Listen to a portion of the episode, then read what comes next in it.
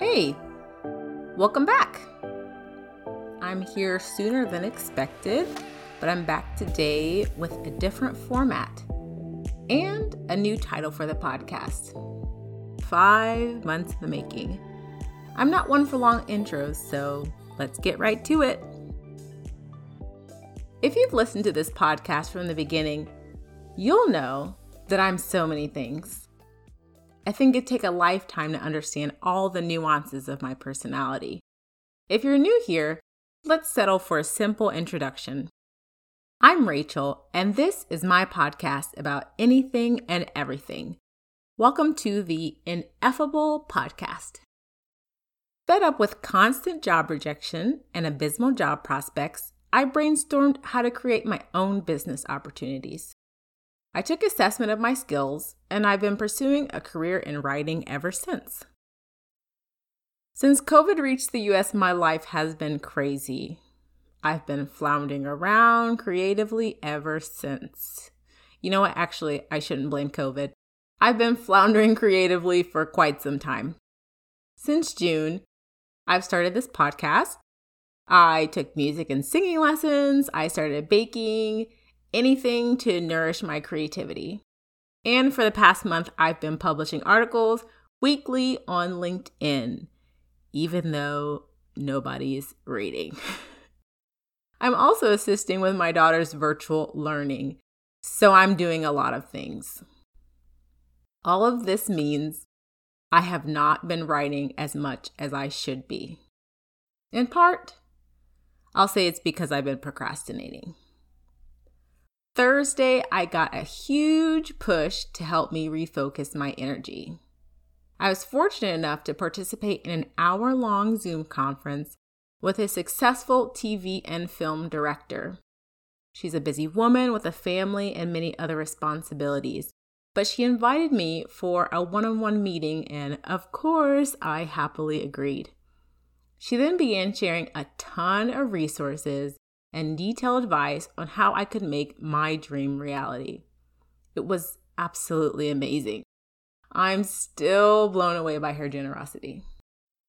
One of many things she encouraged me to do was sign up for Felicia Pride's newsletter, The Create Daily. I also signed up for Felicia's self guided course, The Creative Comeback, to help me stay focused. I know I need structure to keep my commitments to myself. And as I work through the exercises, I'll be sharing my experience with you here. Starting today. One of the first questions she asks is, Why do you create? And this is what I wrote. I said, I create to maintain my sanity, which is very true. In the last few years, I faced a slew of disappointments I felt like my power had been taken away and that I'd been silenced. Many people will ask, What do you want to do? But when you face obstacles at every move and you feel as if you're trapped, the mind shifts, at least my mind shifted, and my thought was less about what do I want to do and more about what am I able to do? What will allow me to generate income? What work might be enjoyable? What can I create that won't load my family up with an excessive amount of debt? The answer for me was writing.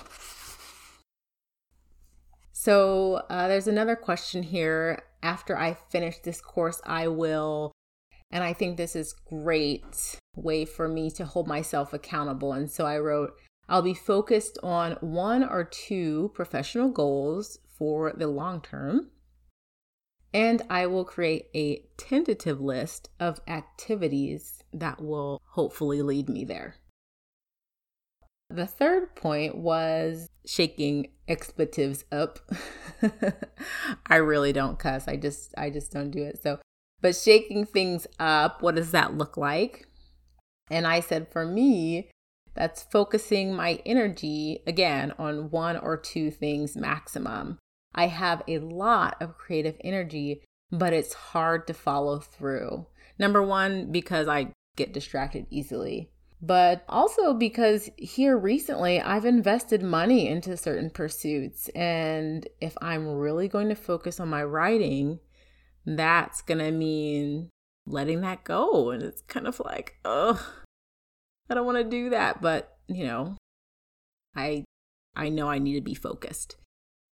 The fourth point was highlighting fears fears that you might have or, or things that might be holding you back. And for me, maybe this sounds crazy to say, I don't know, but I have a fear of success and a fear of failure, which is like ugh, crazy. So, on the fear of success side, it's almost like within me, there's this feeling of if I succeed, then I won't have any any more reasons to complain, which is a good thing in theory. But I think that there's this fear uh, that something's going to go wrong, uh, the sense that good things never happen or that good things never last, excuse me. And so the fear of success is like, oh gosh, what's going to happen once everything's going well? Then terrible things. But this is kind of what I wrote, and it was this idea of, okay, well, then should I just always be wallowing in negativity instead of possibly enjoying a few moments? And the answer is no, I shouldn't be fearful of moments of positivity. I shouldn't be just wallowing in negativity. It's better, even if I were able to only have a few minutes of joy, it's better to have those than to have everything be so negative. On the other side, my fear of failure would be because I've dedicated myself to lots of different things.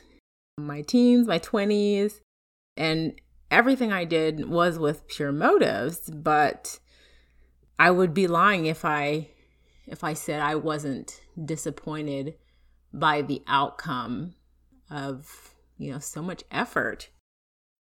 There's still this fear within me like, okay, so what if I work hard again? I'm pursuing a career in writing and then everything bombs. You know, sometimes I feel so oppressed and powerless. And again, hard work doesn't always yield the desired results. And so I think to myself, can I handle another crushing defeat? And I guess that's where I have to decide whether what happens is actually crushing or not. I can't be too afraid. And I kind of, you know, when I was going through this, I was kind of writing out my fears, but I, at the same time, I felt as if if I were finding ways to kind of get around that thinking, like, hey, okay, this is your fear, but this is why it's kind of irrational. If I'm too afraid that I'm not living, I don't want to just enjoy the ride. I want to succeed exceedingly. uh, which for me doesn't mean I want to be rich. I want to work. I want to create something I believe in. I would like to make a decent salary. I want a modest life. I'd love to travel and be able to afford to do so. And that's honestly my version of a secular success story. And then how to overcome this I get so distracted easily. I have so many things going on in my mind. And so for me, what helps me stay focused is creating a visual schedule or a visual plan. And that helps me to focus on my current and future goals. And that is the way that I'm able to drown out all of the negativity because otherwise it's just kind of like a storm in there. But having a schedule, a definite written schedule is what helps me. And I know that'll help me as I'm continuing on this journey. I went through kind of a list of of different resources I could connect to because that is one thing I will say is that part of the reason I found myself procrastinating was out of loneliness, not really connecting with people with similar goals. And so, kind of being mindful of areas where I can connect with people with similar goals to keep me focused. Then the final question that she asked, and I asked myself, was Do I honestly, truly believe in myself? And as I am recording this, I'm just like trembling inside because I know that this journey that I'm taking is, um, gosh, I have just dreamt of certain things for so long and and I'm on this journey and realizing, hey, you know what? Like, I mean, life is never guaranteed. There are no promises, but at the same time, I feel a sense of like hopefulness. Like literally the only thing that's stopping you from living your dreams are death and God. you know, but like if you stay focused, then you can do this. I said to myself, yes, I absolutely believe in myself.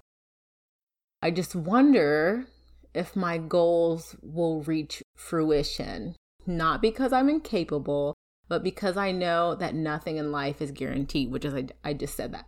But I know that if I doubt they will happen, it's probable that I will not succeed. And I am a firm believer in the power of visualization.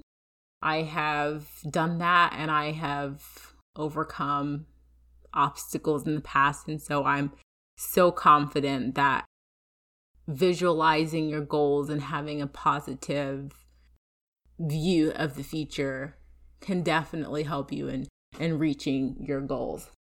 Right. That's just a quick message from me today. And now I'm off to create some short term goals for the week.